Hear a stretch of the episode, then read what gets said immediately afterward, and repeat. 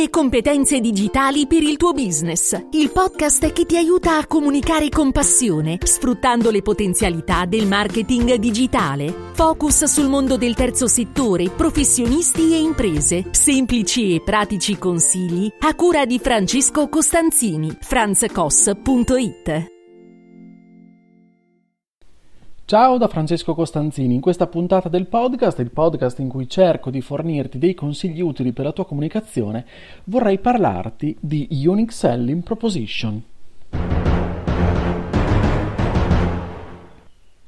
Allora, facciamo le cose per ordine, con ordine più che altro, perché la mia promessa è quella di parlare semplice, di non eh, riempirti la testa di tecnicismi, inglesismi o, termi- o, terminologia troppo tecnica, visto che sto parlando, come credo, a non addetti ai lavori, ma che hanno intenzione di lavorare sul proprio marketing, sulla propria comunicazione, sul proprio progetto. Bene, allora, l'unique selling proposition la possiamo trovare come definizione ovunque online, quindi se vai a cercare troverai tantissime definizioni. Voglio spiegartela però in modo molto semplice e senza attaccarmi troppo alle definizioni stesse.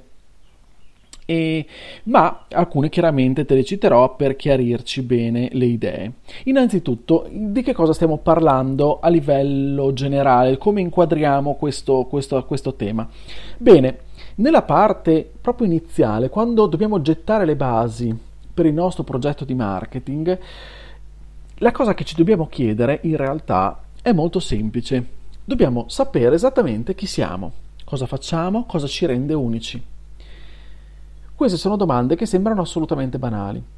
Sia che tu sia un professionista, sia che invece tu sia una piccola azienda, una media azienda, una, micro, una microimpresa, un'associazione, un gruppo di persone che stanno creando un progetto, una startup. Bene, queste sono domande a cui dovete, dobbiamo tutti noi rispondere. Quindi, se sei un professionista, prova a farti le domande e risponderti da solo, un po' come l'idea marzulliana, no? Eh, però invece se lavori in team, ecco, ritrovati, trova del tempo, trovate del tempo per stare insieme e per farvi questa domanda e poi per rispondere a queste domande soprattutto. Perché ci dobbiamo porre queste domande amletiche? Perché se vogliamo iniziare a comunicare, se vogliamo iniziare nel nostro progetto di marketing ad essere efficaci nella nostra comunicazione, allora abbiamo bisogno di posizionarci. Questo è un altro termine che nel marketing è molto importante, quindi chi, chi ne sa di marketing sa che cosa significa il posizionamento se vogliamo iniziare a fare marketing anche nel mondo digitale, ma non solo, marketing in generale, se vogliamo quindi comunicare poi con efficacia ai nostri potenziali clienti, la nostra esistenza, abbiamo bisogno di posizionarci nel modo più corretto nella mente dei nostri interlocutori, nella mente di questi che sono i potenziali clienti, le persone interessate a noi. E per farlo dobbiamo lavorare per individuare appunto quelle che sono le nostre caratteristiche, quello che siamo, quello che ci rende unici. Allora, la cosiddetta Unique Selling Proposition, che potrai trovare in varie, eh, in varie, modalità, c'è chi la chiama anche proposizione unica di valore, c'è chi anche ne fa delle differenze. Io in questo momento non voglio scendere troppo nel particolare o spaccare diciamo, il capello nelle definizioni e nelle varie nelle differenze che ci possono essere tra queste tipologie diciamo così, di, di asserzioni di marketing, chiamiamole così perché mi interessa essere abbastanza concreto, renderti le cose facili. Però la Unique Selling Proposition, che tradotto è cosiddetta propos- proposizione unica di vendita, è un indispensabile punto di partenza ed è essenziale perché se non capiamo chi siamo, cosa facciamo, è difficile poi riuscire a far sì che gli altri lo percepiscano nel modo più corretto.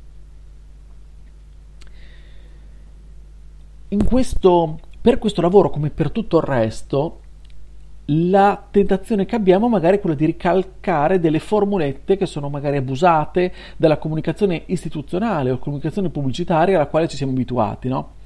E che mentalmente resta un punto di riferimento. Quindi, quando diciamo chi siamo, molto probabilmente se siamo, ad esempio, se, se, sei un'azienda, se sei un gruppo di persone che ha formato una microimpresa, un'azienda e quant'altro, la definizione che ti verrà ti verrà da, da, da porti quando ti, quando ti, fai questa domanda, chi sei, chi siamo, è, beh, siamo un'azienda giovane e dinamica che offriamo servizi a 360 gradi, Oppure se sei un professionista, magari ti presenti come non sono un professionista con una comprovata esperienza pluriennale nell'ambito del bla bla bla bla bla bla bla bla bla. E questo ti sembra che trovando, trovando queste formule che tanto usano tutti, vada benissimo così e tu abbia risolto il problema. Allora, queste formule sono assolutamente killer, io le chiamo nei miei corsi. Sono assolutamente da evitare, appunto perché li usano tutti, li usano tanti, non comunicano assolutamente nulla, non dicono nulla di te, di quello che sei. Dobbiamo far capire a qualcuno che si interfaccia con noi che potenzialmente è interessato a noi quello che facciamo, come possiamo essergli utile. Invece di ripetere quanto è bello, quanto è buono il nostro prodotto, il nostro servizio, altro vizio che abbiamo tutti, dobbiamo concentrarci sulle persone che possono usufruire del nostro prodotto, del nostro servizio. In che modo noi risolviamo il problema al nostro potenziale cliente, al nostro cliente e perché lo facciamo, in che modo lo facciamo magari diverso dai nostri competitor. Cosa offriamo di diverso? Qual è il nostro stile? Quali sono i nostri valori?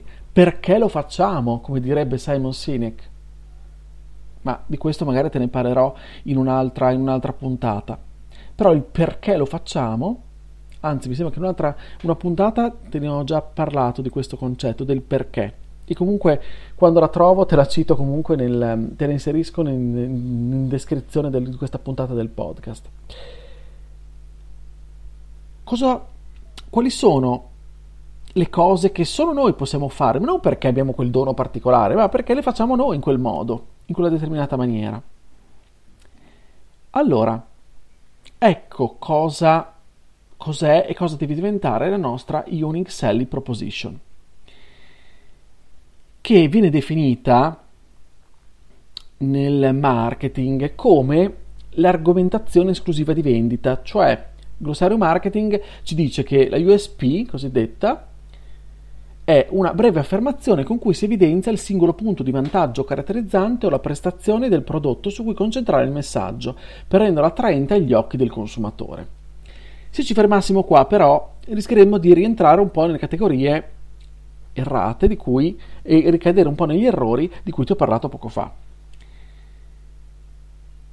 Questo concetto pare essere stato sviluppato negli anni 40 da Robert Reeves, il quale a un certo punto disse la pubblicità deve offrire al consumatore una logica ragione per comprare il prodotto e tale ragione deve distinguere il prodotto dai suoi concorrenti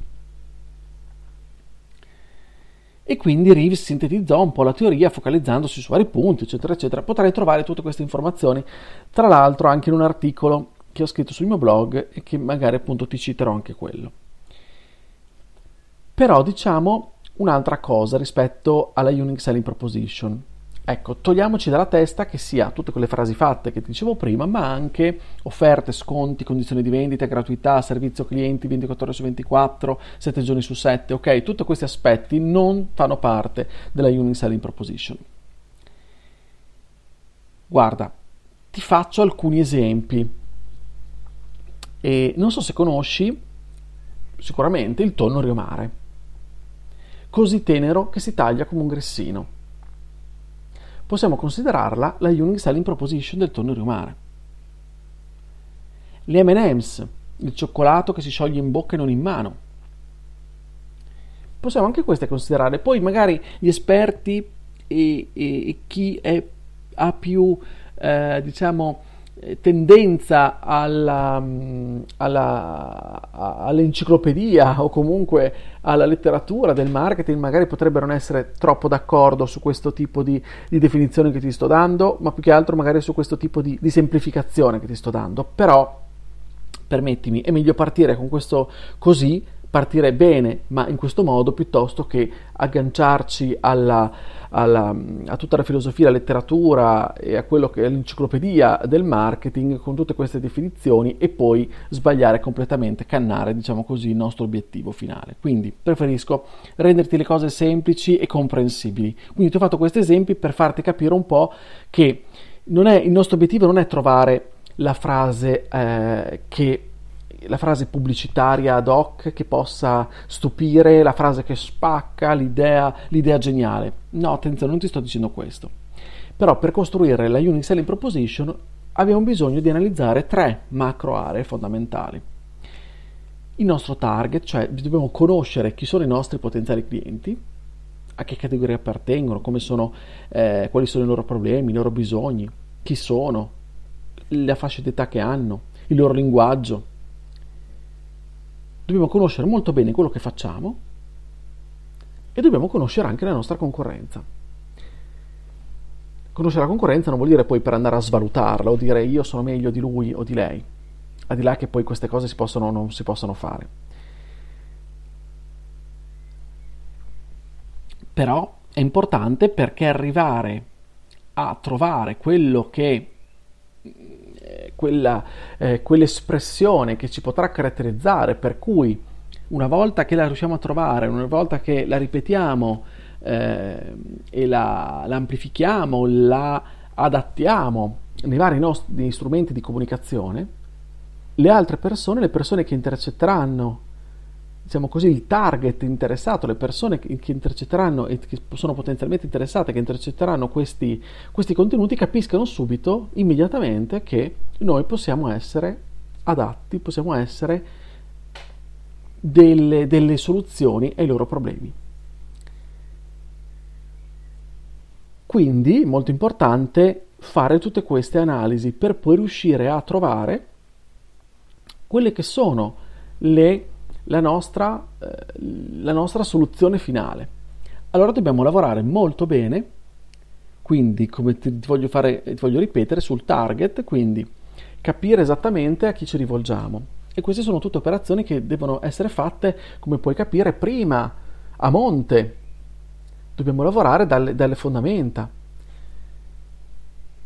Poi dobbiamo capire anche molto bene cosa produciamo noi, cosa facciamo, come lo facciamo, quali sono i punti di forza e debolezza del nostro prodotto, del nostro servizio, i vantaggi eh, che, eh, che, possiamo far percepire alle persone, i vantaggi che, che realmente appunto ci sono. Ma possiamo anche, eh, analizzando quindi vantaggi e punti anche di debolezza, possiamo poi far diventare anche questi punti di debolezza punti di forza dobbiamo fondamentalmente mostrare al nostro potenziale cliente come aiutarlo a risolvere i suoi problemi.